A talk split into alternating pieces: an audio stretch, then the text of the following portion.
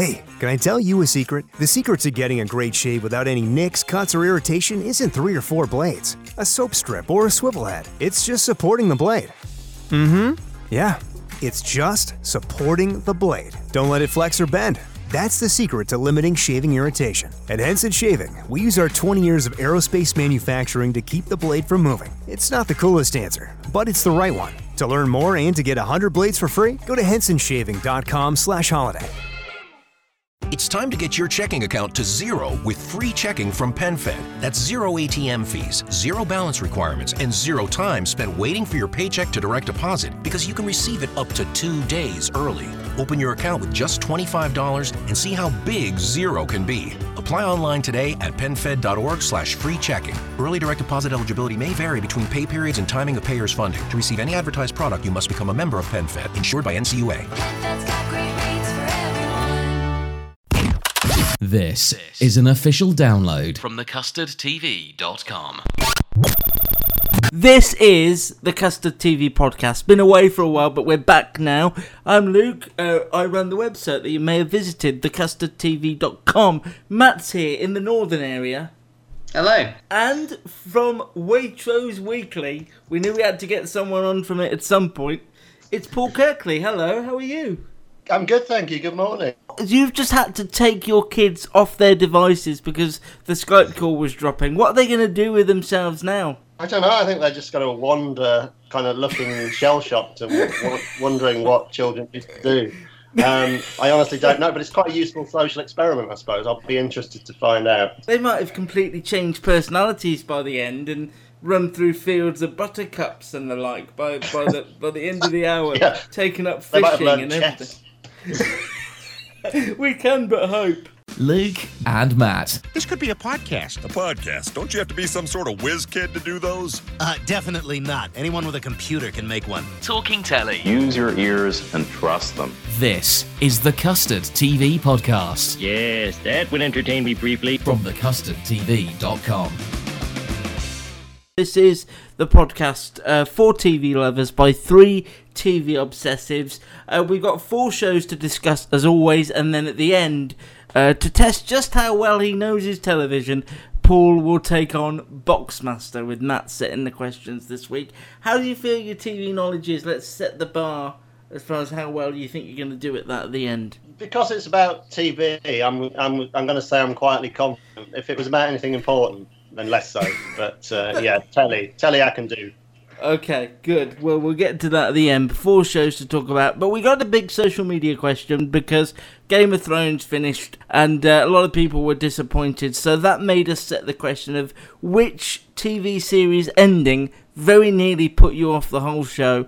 Uh, Matt, let's start with you first. Do you have an answer to this? I think for me, it's got to be How I Met Your Mother. It- you know, they they had an end point when they started the show, but then the show evolved, and you had Barney and Robin become almost sort of the central couple. The the story of the mother changed a little bit as well, but they still had this pre-film scene at the end, and they wanted Yeah. to use it, and it felt like it changed everything they'd been working up to, especially since that final season was all set around Barney and Robin's wedding, and then at the end, oh no, Ted and Robin got together. I was going to pick that as well, and I'll tell you what annoyed me more about it was the fact that throughout the show they had narration from Bob Saget, and then at the end of it they just had the guy who was playing the lead just Josh aged up a bit.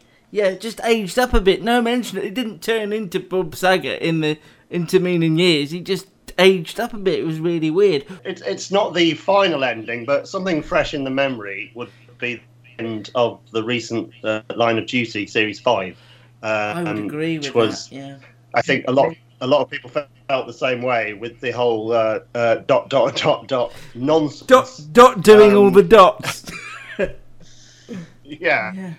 And that just everybody just kind of went, "What? Sorry." Uh, you know, you know, Jed Mercurio is a genius, but even he has an off day, and uh, you know, I've, I've invested six weeks of my life in that, and then and that's what he gives me at the end. So he's really gonna have to um, raise his game next year. the H thing didn't go anywhere, really, did it? That was the real disappointment. Even the BBC were plugging away, who is H? You know, when is H going to be revealed? And then at the end, there wasn't an answer to that. No, and the fact that it was never going to be him. I think to to be fair, Jed Mercurio kind of answered this question by saying, "Well, you weren't supposed to think that he was H, but you were supposed to worry that he might get fitted up for being H." But I'm not sure that entirely uh, pulled that Mm. off, really. What did the people on the internet that I've never met said, Matt? Okay, I suppose we should say spoilers for these as well. Oh, yeah. Just um, so I mean, we could start with Mo Walker because he also says How I Met Your Mother. The the show was ultimately How I Met Your Stepmother. The mother, who was very a very likable character, was treated like a speed bump on the road to Ted and Robin. Star-crossed liaison. That's a nice Twitter handle. Said. Lost was the worst ending because Kate and Sawyer belonged together. Uh, Joe McGrath says a recent one, Godless, on Netflix. Loved the series, but the last episode was totally cliched and a huge disappointment. Core Extra podcast just says The Sopranos. No, no detail on that. Um, Former guest of the show, Sophie Davis, says Dexter. Michael Fisher, an, an odd one, Picnic at Hanging, Hanging Rock. And then he just says enough said, which which I would have liked him to have said more. so- it's not enough said, no. Um, Pablo's Vault of Horror says Wow. um, Battlestar Galactica remake. If they'd had a couple more episodes to flesh it out, could have worked. But as it was, left a bad taste in the mouth. Um, in what in what was up until then a delicious three course meal. Uh, Mm. Erin says uh, Luther, uh, another recent uh, finale. Yeah, I have a yeah, lot of love for that show, but the final episode of series five just ruined everything. I Mm. think we agreed with that, didn't we? I That was our first agreed, podcast yeah. back this year. EastEnders Weekly podcast at EastEnders Week said uh, the final episode of HBO Girls was a huge letdown for me. It was just meh. Um, and I and I think their their rival podcast, The Talk of the Street at Corrie Podcast, we could start off a war here. Uh, said ha- uh, again said how I Met- met your mother. Um, I this is an odd one because they said they pretty much hated the series from start to finish, which isn't really the point of the Why thing. do people do that? I don't understand why they would watch something they absolutely detest all the way through for nine years.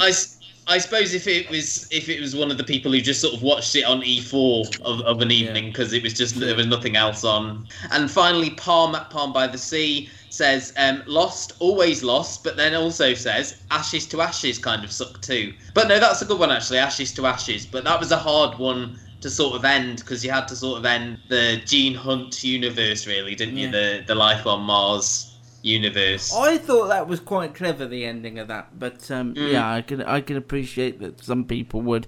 I think the end of Life on Mars was more of a disappointment because they ended that too prematurely. I think The, the end more- of the US life on Mars was even worse. Oh, where they were on a spaceship. Yeah. That was even better. Okay, thanks for that. We'll have another social media question next week for you to for you to get in touch with. Always appreciate you getting in touch.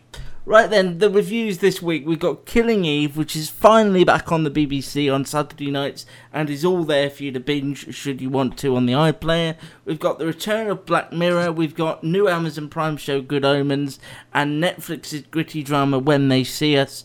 Why don't we start though with the one that everybody's been waiting for? It's been on everywhere else in the world, but now we've finally got it. It's Killing Eve. Paul, what what has your relationship been like with the first series of Killing Eve? Were you as obsessed with it as everyone else? I watched the first episode, you know, kind of for money, and then and then I, I, I kind of had a long break before I got back to uh, to the next one, and then I, and then I kind of binged it in one um, huge hit, like most people did. I think 46 million iPlayer requests, I think, for Wow. Killing Eve series one, which is incredible, isn't it? I, I kind of devoured every outrageous uh, twi- twist and turn of it, really. So yeah, I was I was fully psyched for it for season two. And this season picks up pretty much moments after Eve stabbed Villanelle in her Paris apartment, and the two go their separate ways, with Eve trying to distance herself from Villanelle, and Villanelle, probably at her most vulnerable and desperate, trying to stem her bleeding whilst getting to a hospital, whilst also not being found by anybody and having to answer questions about her wound. Now, what we know about this new series is that Phoebe Waller-Bridge has stepped down, Call the Midwife's. Emerald Fennell has come in. Uh, we said we watched the first two. I struggled with it because I've seen all eight and the story goes all over the place. But just for this second, uh, these first two, what were your initial thoughts, Paul? Did you enjoy it? Was it on the same level, do you think? Or could you tell there was a bit of a change at the top? I thought it was. I, I, I couldn't um, really notice any particular tonal shift. In fact, what, what happens, as people will probably know by now, is that kind of very quickly from this Paris-based drama, it kind of shifts into a sort of uh, misery in Basildon, doesn't it? Which is uh, quite an interesting left turn. And uh, with uh, Julian Barratt's character kind of keeping uh, Villanelle almost hostage in his in his mother's nighty. You know, I thought it was kind of an interesting new direction. This may be controversial. It's possibly my favourite um, Killing Eve episode of all, the one that's set, sort of set, set in that house in Basildon. Ooh, that is perhaps controversial. You um, didn't like it, did you, Luke? I've seen it twice now uh, because I'm a professional and I rewatched it for this podcast. And actually, I, I did enjoy it more, but I think it to me it felt like something that, that wouldn't have happened in series one, and I didn't quite believe that even though she's in a vulnerable state, that Villanelle would have just taken this lying down. I know she's she's she's suffering a lot, but I just I thought it took too long for her to take her revenge. I thought the introduction of Adrian Scarborough as a new handler was well well done. I think where where the series falls apart for me, and I don't know, I'm sure you're both going to continue, is that we meet in this second episode uh, the new colleagues of Eve and uh, they don't f- really feel as well drawn as some of the colleagues like um, like David Haig's character last series and Kirby Howell Baptiste, who's left to stay in the US and do the Good Place. Those two new characters have a lot of screen time this series, and they don't feel as well drawn. They feel more caricature than character. But Matt, how did you feel going back in? Was it easy to step back into Killing Eve?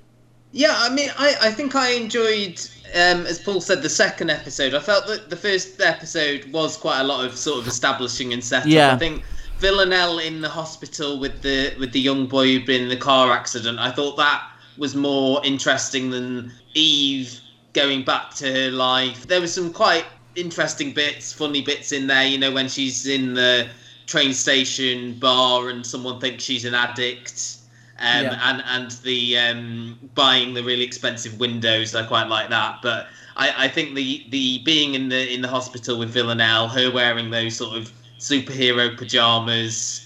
The, the, the snapping of the neck as well, which was a real shock. And I think yeah. looking at Twitter last night, a lot of people sort of had that same reaction. I think that was the big moment, if you will, of that first episode because there was a lot of sort of bridging of the of the series you know setting up what we're investigating now in the second series. And i think then this second episode i really liked it as well paul. I thought the as you said the misery type thing where he's sort of trapping her in this house locking all the doors her sort of struggling to get out. And i think it was believable that she is suffering these injuries and she's limited to what she can do at the moment. You know she's not at her mm. full capacity. The only thing that didn't sort of sit well, um, because they filmed it a while ago, is that they were watching Jeremy Kyle, which obviously wouldn't be what they were watching now.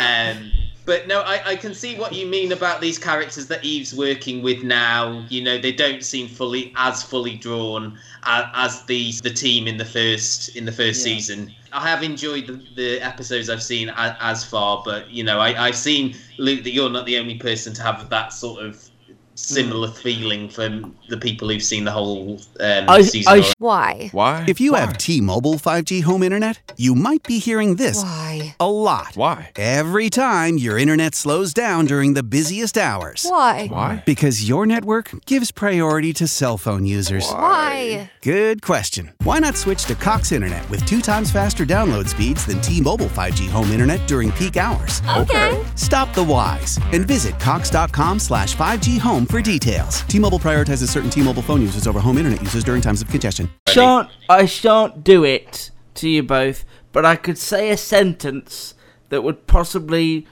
tell you why I feel the way I do about this this series as a whole, but I'm not gonna do it. But in fairness to Emerald Fennell, to have to pick up where your main one of your main characters has been stabbed by the other one, it's not exactly an easy place to pick up from. So I think that first episode had a lot to do. What was quite interesting in that first episode was the way, even though um, Villanelle was the victim and Eve was the kind of perpetrator of that. She, uh, Villanelle was kind of more in control than Eve was. Eve was the one that was completely unraveling, wasn't she? Um, Yeah. You know, making no no rosemary chicken without the chicken and all that.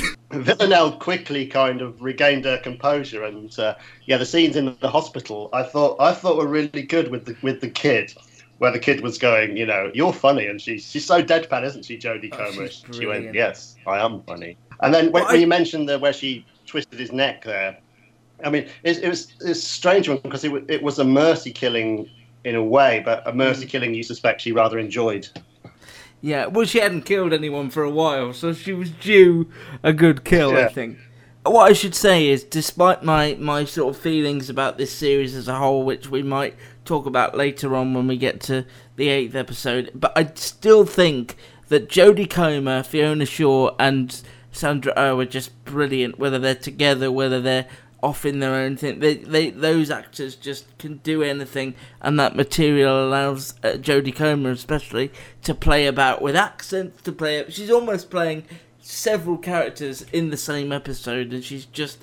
It's just effortless from her. I don't know any other actor that could pull it off. But what I find what's interesting is the whole thing is very cartoonish, very Hmm. ridiculous. You know, it's beautifully, wittily, stylishly made hokum, isn't it? Yeah. And I was, I, I thought it was really fascinating that it was nominated for 14 BAFTAs and won five of them.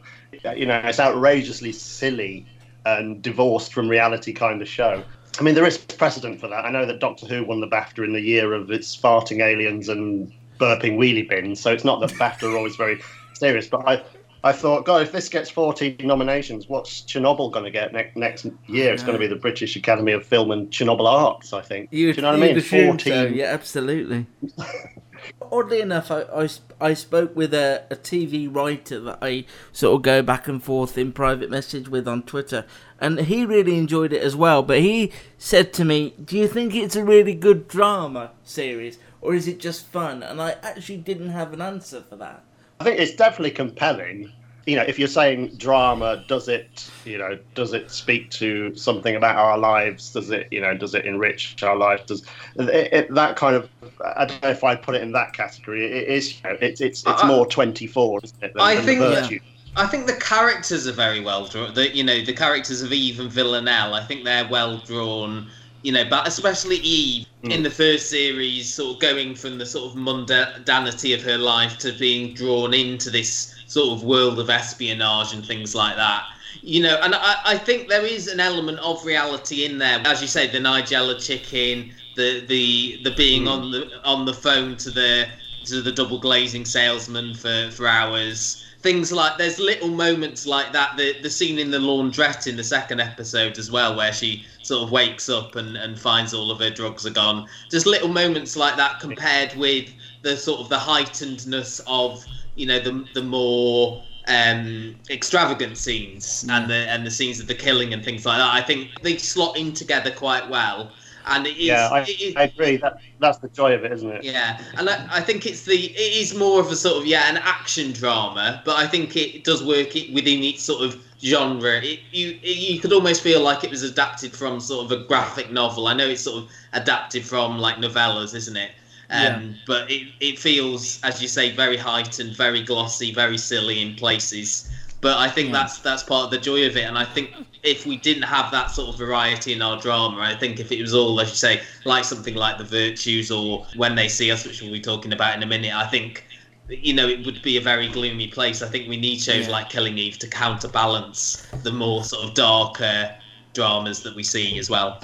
Well, that is Absolutely, yeah. all there on the iPlayer now, all eight episodes. We already know as well that Series 3 has been commissioned in the States, and the BBC have already said, yeah, we've bought that. What I find fascinating is that it airs in America. I don't know anyone in America who would have any concept of Basildon, and yet it, it just sticks these characters there, and it just fascinates me that America's obsessed with it as well.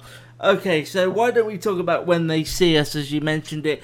This is on Netflix. Matt, do you want to walk us through the sort of the, the important bits about this, and then we'll. Talk I'll, about I'll, what we- I'll try. I mean, I, I watched it last night, so it's quite fresh in my mind. This is basically the um, the telling of the uh, Central Park five um, case. I believe it goes over 30 years. It's sort of like the 30th um, anniversary of this. It, it's based on an event where a um, a lady jogger was brutally beaten and, and raped in Central Park, and several youths of colour were arrested for the crimes. This first episode very much looks at how the police bullied statements out of them, so they incriminated other members of the group, other other people who were in the vicinity of the time, to Yeah. almost get them to admit that they'd committed these crimes. You know, threatening parents with revealing things about their past, so they would lose their jobs, things like that.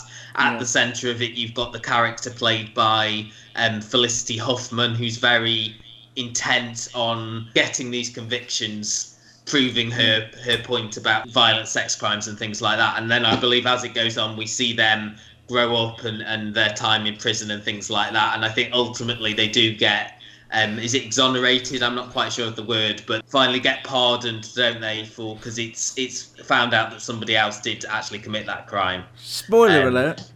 Spoiler alert! If you've only seen the first, it's in the public domain. I Yes, I know. Famously, um, Donald Trump called for the death penalty to be returned, didn't he? for Yeah, I these- think that comes crimes? up in the second episode. Oh, does it?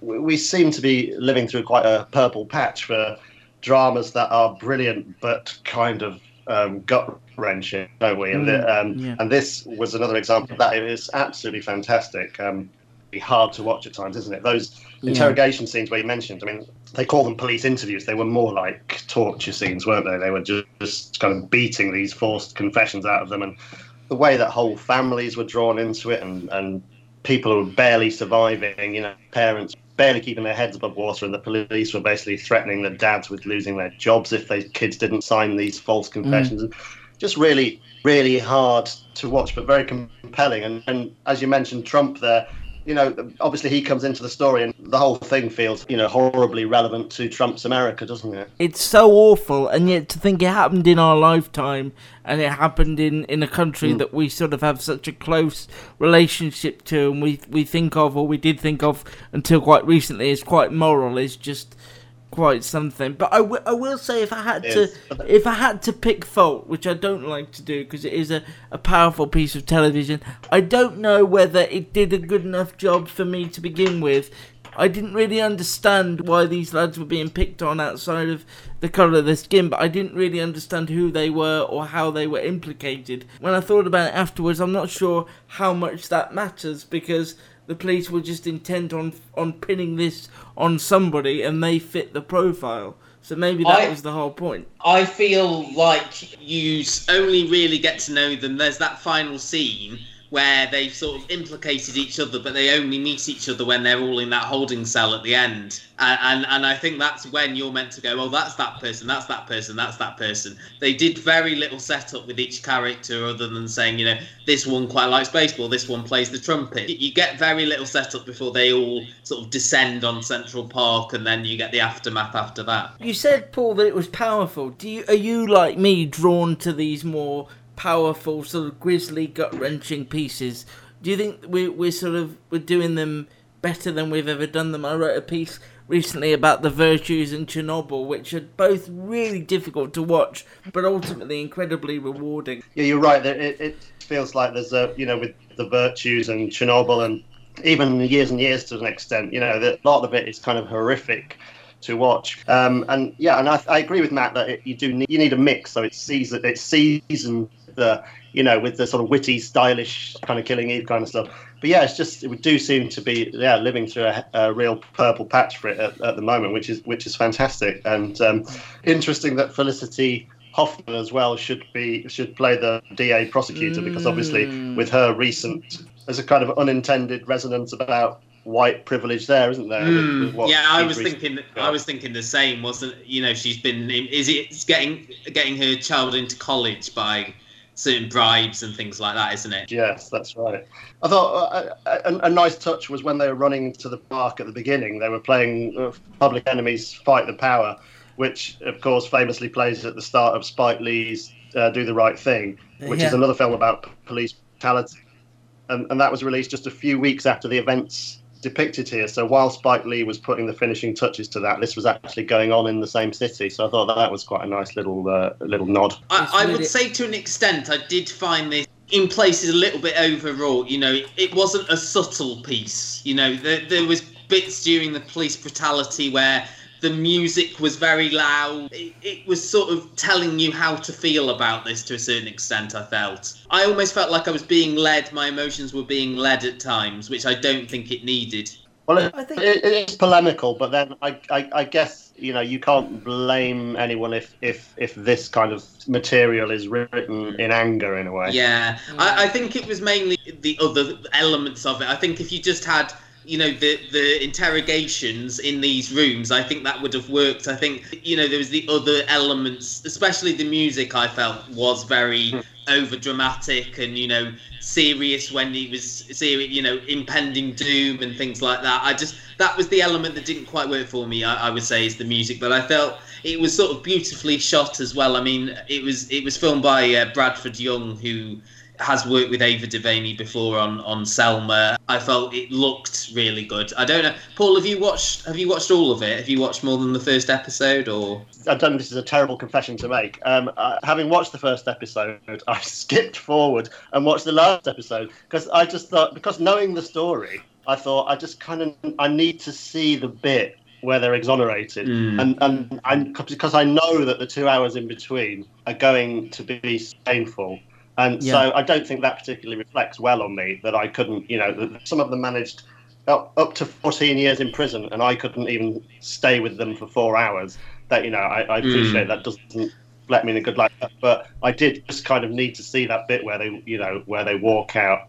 Uh, so having done that, maybe I go back and, and brace myself for the whole thing. But I was just like, yeah, I, I skipped to the happy ending. I don't know if that.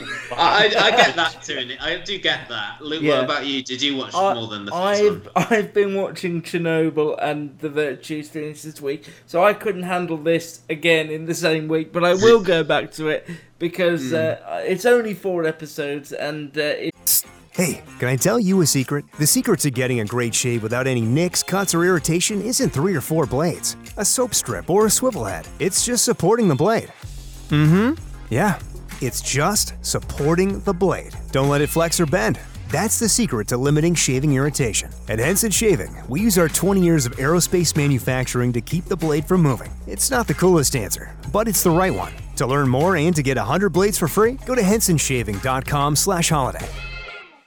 Judy was boring. Hello. Then Judy discovered ChumbaCasino.com. It's my little escape. Now Judy's the life of the party. Oh, baby, Mama's bringing home the bacon. Whoa, take it easy, Judy. The Chumba life is for everybody. So go to ChumbaCasino.com and play over 100 casino style games. Join today and play for free for your chance to redeem some serious prizes. chumba ChumbaCasino.com. No purchase necessary. Void where prohibited by law. 18 plus terms and conditions apply. See website for details. It's a powerful story and something I didn't know about. I don't know whether it's, for me, the script wasn't as strong or, and the character characterization wasn't as strong as I'd perhaps hoped for. But maybe that grows in the coming episodes and I'll have to judge that for myself. But When They See Us is all on Netflix now if you want to, you can binge it all as as is the Netflix way. All four of the shows we we are talking about, you can watch the entire series of now. That was done on purpose, obviously. Yeah. yeah. Um, that was with a lot of forethought and planning we managed that. We're halfway through. We've got uh, Boxmaster coming up at the end. So let's carry on with um, another streaming show, Good Omens from Terry, Terry Gilliam. No, it's no, not. What am I talking no, about? What no, am I talking Neil, about? Neil Gaiman.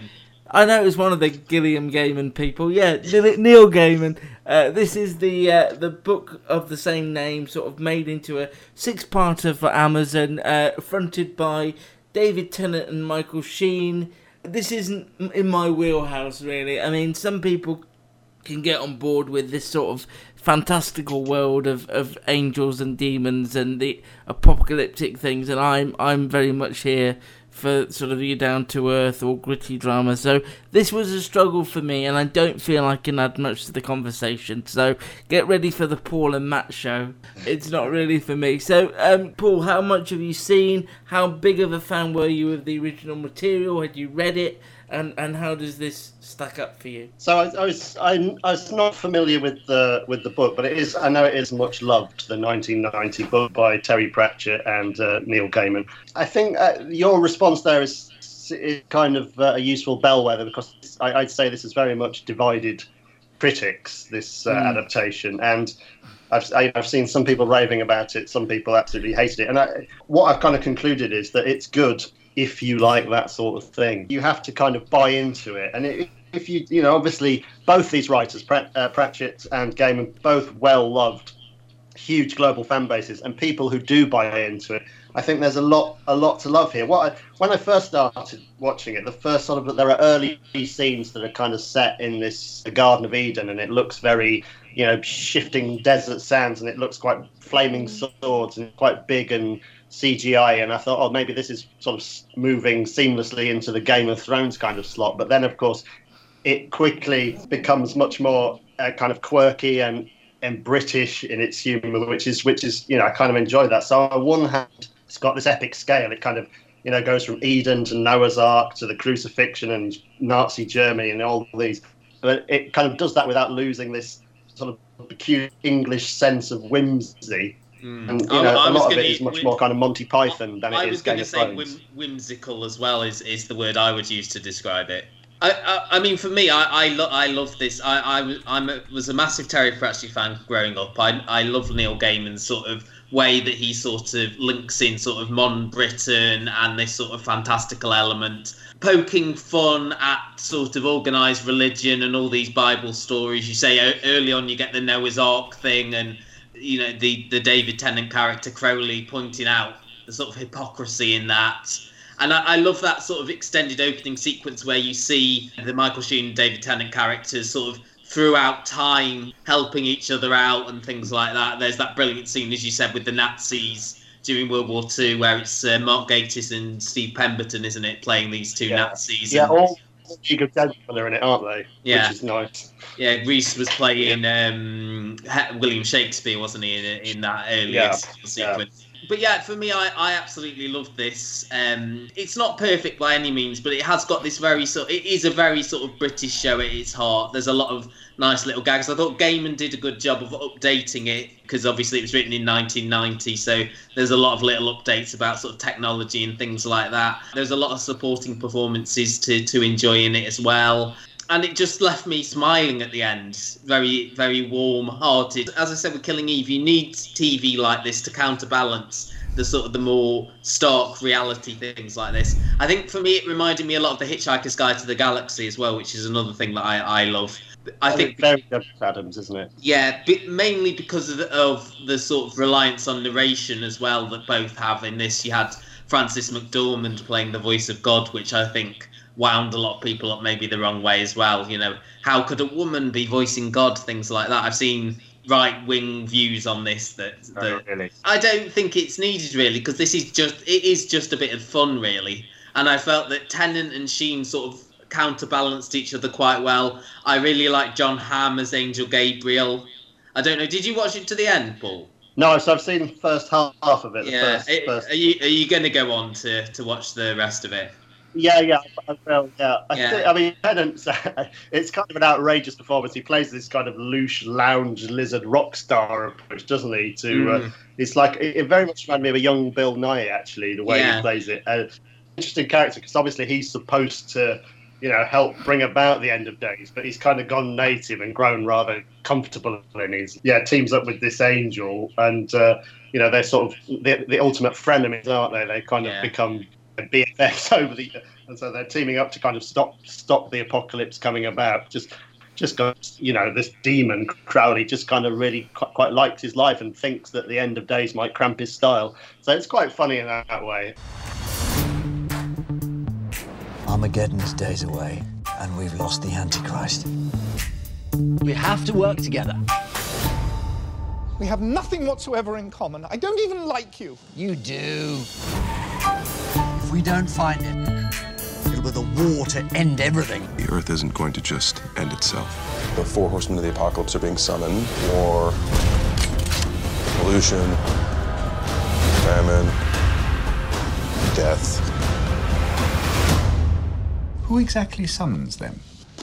Not my department. We're doomed.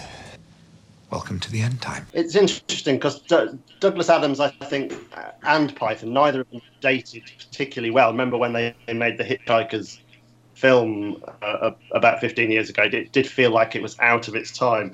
And even this has got sort of jokes about Betamax and things, which makes you know it makes you think it, it maybe belongs to a kind of undergrad humour from another time. But then in other ways, I think it's you know it's very smart and very witty and very fast. And um, if you if you will buy into this kind of thing, then you'll love it. I mean, I, I could not imagine my wife sitting through more than ten minutes of this.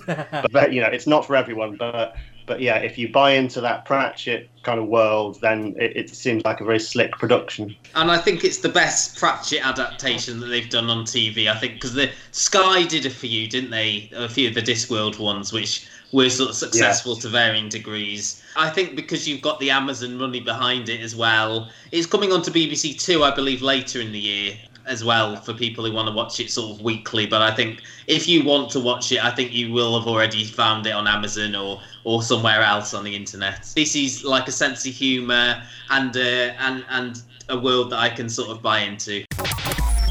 You're listening to the Custard TV podcast, the official podcast of thecustardtv.com.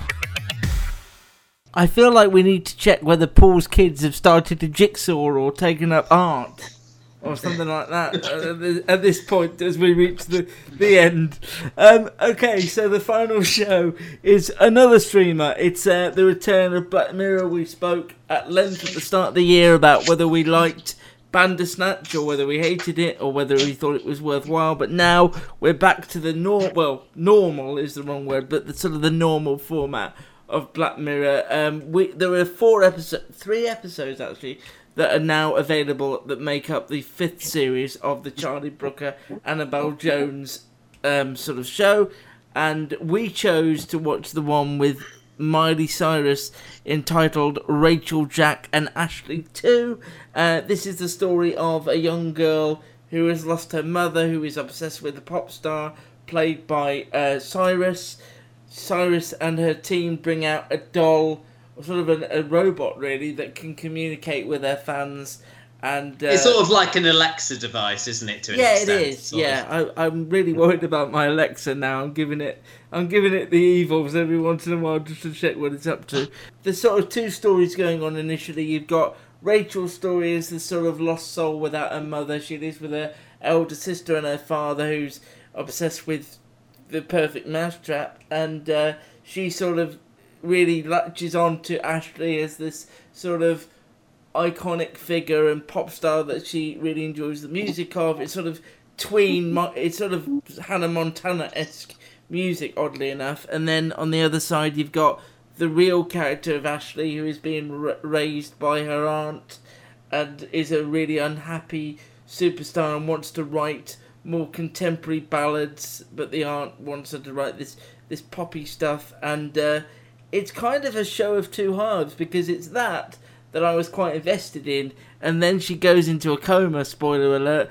And all her thoughts are transferred to this Alexa device, and and it turns into sort of a Pixar Disney movie at that point. And I sort of went, "Hang on a minute, this is just completely." tonally absurd. I agree with you totally. It's very much a, a, show of two halves where um, you expect a kind of you know bleak dystopian kind. I mean, Charlie Brooker, famously TV's most misanthropic man. So mm. uh, you expect a certain, yeah, dystopian vibe, and then uh, uh, midway through, there's this handbrake turn, and it kind of becomes like John Hughes's weird science, doesn't it? It's kind of, uh, yeah. it, and it becomes really goofy. And when when the the mind of Miley goes into this walking Alexa dot, it's like sort of, it's kind of sort of got a Chucky element to it as well, yeah, I... and um, or something like more and more kind. Of, a short circuit or something like that. Short circuit, yes, exactly. Yeah, it just made me think. You know, Charlie's he's got kids now. He's getting older. I just wonder if he's lightening up. He's going soft on us, which I don't know if it's even a bad thing. I, I kind of really enjoyed it, and I really enjoyed the fact that it just got more and more crowd crowd pleasing as it went along. Because I, you know, I love a John Hughes movie. So um, every episode of Black Mirror doesn't doesn't kind of need to paint this uh, appalling vision of the future. Um, so there was that, but I, I still felt it had some kind of interesting things to say along the way, and particularly young girls selling them this false dream of self-empowerment, mm. and that if you just wish hard enough, you can, you know, that Simon Cowell idea that all you need to do Yeah. is believe in yourself. And all your dreams will come true. So this is what Ashley, the Miley Cyrus character, was kind of selling to these kids. When, of course, in her own, in her own life, she had no control over her own destiny whatsoever. She was completely manipulated terrible manager aren't. So I thought that was a nice idea. This, this sort of skewering this whole uh, kind of self empowerment dream kind of bullshit that we have at the moment. Um, but yeah, that was just sort of wrapped up in. Yeah, as you say, pretty much uh, a a remake of Short Circuit by the end. Hey there, I'm Ashley too. It's so great to meet you, Rachel. You too. I'll be here for you. I'll be here for you. She doesn't understand how fragile all this is. You think I should up the dose? Knock 'em dead. Believe in yourself. Getting so hard to keep doing this. Believe in yourself. Ashley, believe in yourself. Believe in yourself. Believe in yourself. Believe, believe in yourself. Get the cable out of my ass! Pull it out! Oh, God, that's a relief. We are friends! I felt a bit shortchanged because I really thought the the young actress playing Rachel, I thought she was very good. I thought Miley Cyrus, who I hadn't really seen that much in a contemporary role, was very good. So when it did transform into the sort of John Hughes aspects, I felt like I'd, it had lost something, and it was almost as if they'd started another script halfway through, and I wanted to sort of be back with them. But I I don't know, it was enjoyable, but whether it was memorable and exciting, I'm not sure. I suppose the other thing it touched upon as well that Brooker was sort of um, pastiching was this new craze of reanimating pop stars who've died or, or actors who've Yeah. died, you know, because once um, Ashley goes into the coma, her sort of manipulative aunt who's, who's drugged her uh, decides to um, go into her mind and try and get new songs released to an album and then reanimate her as this this hologram um, who can sort of live through. You know, you can stream her on your phones, you can watch her live in concert and things like that. There's a lot of small ideas in here that don't quite hang together. But I agree with you, Luke. I thought An- Angourie Rice, I think, is the actress's name who plays who plays Rachel. I thought she was very good. You know, playing this sort of girl who's lost her mother, sort of lost her Oh. her way in life. Was she in The Nice Guys with Yes, um, yeah, she was Oh! Ryan Gosling's daughter Thank in The you. Nice Guys. She plays a sort of different character here, which I think I think she's she's very good in this. Um, yeah, there, there were bits of this that worked more than other bits, as you say. Yeah, it, it didn't all hang together, and I, I disagree with you to Miley Cyrus. I, I didn't think she was particularly strong. I, I don't really rate her as an actress, but Good for Miley to know that brain death is necess- not necessarily above new material, though, isn't it? That's that's uh, No, a marker it's for her all- it's- future if she's. and it's comforting, I'd imagine. Slip into slip Yeah, into a coma at any time, and it not be a problem. We we pick that one at random, so there are other ones that start Andrew Scott as well. So if you want to go and look up Black Mirror, it's the And that- fifth series. is it Anthony Mackie as well as in the other Yeah. one? Yeah, in the other one, it's it's odd. I think it's fair to say, but it, it's if you can get past the oddities, it, it's it's okay. It's enjoyable romp for an hour and a bit. Uh, Black Mirror's on Netflix now. Now the reviews are good, but really why I turn up is to see how people do on Boxmaster. So let's let's finish with that as as Paul takes on the ultimate TV quiz. Okay, let's begin.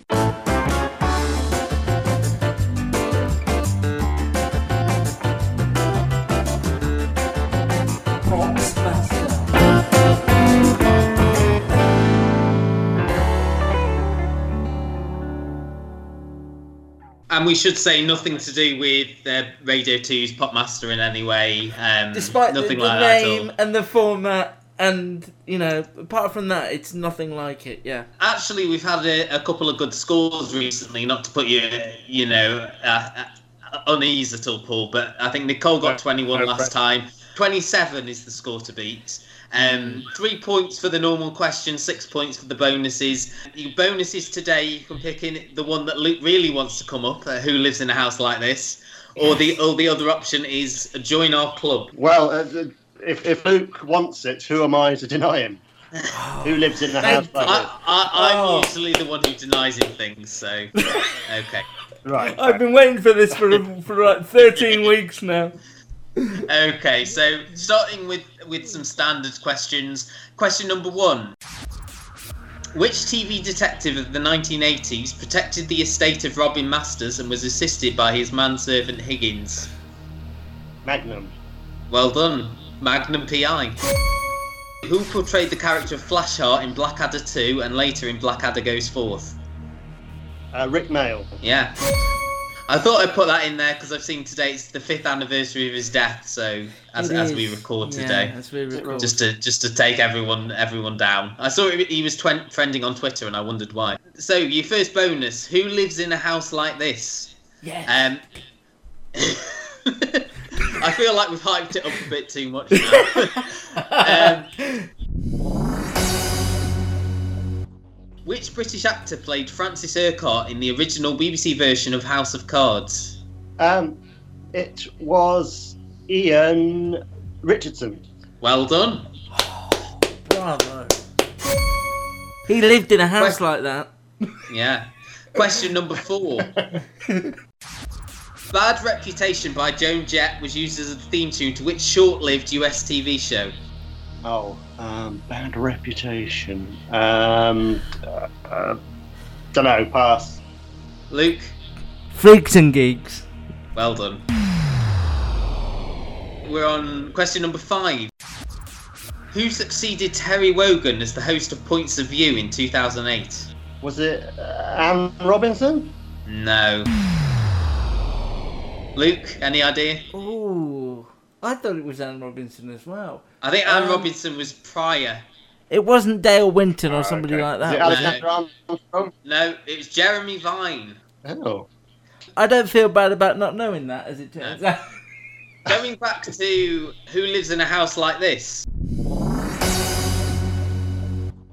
Which HBO program starring Kristen Bell and Don Cheadle centers around the world of management consultants? Uh, I don't know. Sorry. Luke, you you trying to Oh, remember there, gonna- aren't you? That's gonna bug me. Well, I'll tell you, it's House of Lies. Oh, that was a house that they live. A house like that. I get it. Yeah. Qu- question number seven is is the uh, the dreaded year question. Lovejoy, Bread, and Neighbours all debuted on BBC One in which year? 1985. Oh, one year out. 86. Oh. God. I love how contemporary your questions are, Matt. This I know, week. I know. um, what was the profession of Denny, Denis Leary's Tommy Gavin in FX comedy drama Rescue Me? Um, fireman. Yeah, well done. Fireman slash firefighter if you want to be gender neutral. Um, oh, oh yeah.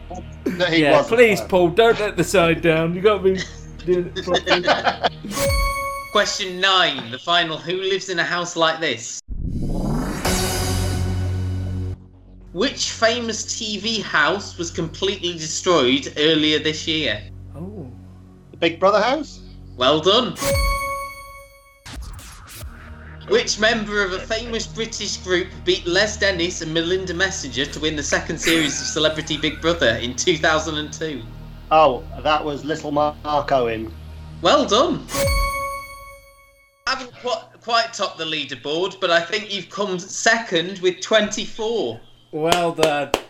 Well done. Oh, right, well, I'll take that. Thank you. Yeah, well, you have to. Thank It's, you. it's yours. You have to own it. Um, what's been the Uh, best yeah. show of the year for you, Paul? This so far? We're sort of midway through. Do you have a, a show that you've just latched onto and think this is the best I've seen this year yet? Yeah, well, I'm, I mean, I'm sorry to be crashingly unoriginal because I know it's also the highest rated show on IMDb ever, but yeah, Yeah. Chernobyl, I think. I think uh, when you're uh, uh, kind of right about TV, you've got to ration the number of times you throw around terms like greatest ever because, you know, uh, you can only say it once really. But um, Yeah. I do think it, it is a contender for the best TV drama ever made. You know, it, it, even if we can't answer it, we, we could ask the question: Is this the best TV drama ever made? It is incredible. I just love it, and and it wasn't a show that I was even going to watch, but it, I just saw the fanfare around it and thought, wow, this must be something special, and then watched the whole lot over a couple of days, and I have to admit, it's up there with some of my best TV I've ever seen, and, and that's quite something. So, and to think that it was written by the guy who wrote The Hangover Part Two, just adds more interest to me as to how that happened. I don't really understand that. And directed by Stakka Bo. Sakabo, here we go again. Yeah, there's, there's so much behind the scenes going on. I mean, I would have preferred it if it was directed by Snow of Informer, but maybe he'll do. Or Haddaway. something else. Yeah, Haddaway needs to do another big budget drama now. Yes, But he can find out what love is or something. I don't know. Um, where can people find you, Paul, if they want to find your writing or they want to follow you on Twitter? Where can people find you? Uh, I, I'm around and about. You'll find me by the tills in Waitrose. Waitrose. What do you, do you just bag people's groceries? Well, uh, yeah, I mean, they, they don't even pay me, but it just, you know, gets me out of the house. So, um, no, yeah, I, I, yeah, Waitrose Weekend, that's available by the tills in Waitrose. I'm in uh, Doctor Who magazine every month. I write um, for various other places. And on Twitter, I'm at PR Kirkley. Brilliant. Well, thank you ever so much. What I'd like you to do now is is hang up the call and tell the kids that the internet is theirs again. Oh, they'll, they'll fall on it like like hungry wolves. Get back on, get back on those stamp, stampy Minecraft videos. Yeah. But Oh. They'll be twitching a bit. So yeah, absolutely, Thank- I will. We'd love to hear from you. Drop us an email Custard TV Reviews at gmail.com. Thank you so much to Paul for joining us. If you would like to either get in touch with us or be involved in the podcast in some way, you are more than welcome. Best way to do it is perhaps going uh, to to uh, our email, custard TV reviews. That's with an S at the end at gmail.com. Um, and also, you can get in touch with us on Twitter. I'm at Luke Custard TV and Matt is at Matt's TV Bites. And there is, of course, the official Twitter handle uh, for the podcast, which is at Custard TV Pod. We'd also really appreciate it if you could uh, review us, preferably favorably on iTunes or Apple Music or any of the podcast apps that you use would be hugely grateful. We're across all of your devices, be that your aforementioned Alexa device or TuneIn or Spotify. Just search for the Custard TV podcast. We're also on Facebook at the Custard TV and on YouTube as well, where Matt has placed some of our individual reviews for you to listen. You can look through the archives and find out what we thought about various shows. Uh, any other business, Matt? No, I think you've done done a sterling job there, Luke. Yeah, I didn't. I noticed I didn't take a breath at any point. I now feel a little bit Did You, uh, you, you've spoken about how to listen to us, haven't you? Are you saying I did a sterling job and yet you weren't fully engaged or listening? I heard most of it. Where were you? You still sound like you're in the same place. I am. I just sort of tuned out a little bit. That's it's still it's still early for me. I don't usually get up till about half past ten on a Sunday. yeah, yeah, all right, okay. Uh, we'll be back soon. This has been another Custard TV podcast. Thank you. Thank you. Bye bye. Take care. Ah. Rate and review us wherever you find us. Search the Custard TV on YouTube, iTunes, and Facebook. Okay, round two. Name something that's not boring. A laundry? Ooh, a book club. Computer solitaire, huh? Ah, sorry, we were looking for Chumba Casino. That's right. ChumbaCasino.com has over 100 casino style games. Join today and play for free for your chance to redeem some serious prizes. ChumbaCasino.com. No purchase necessary. Where prohibited by law. 18 plus terms and conditions apply. See website for details.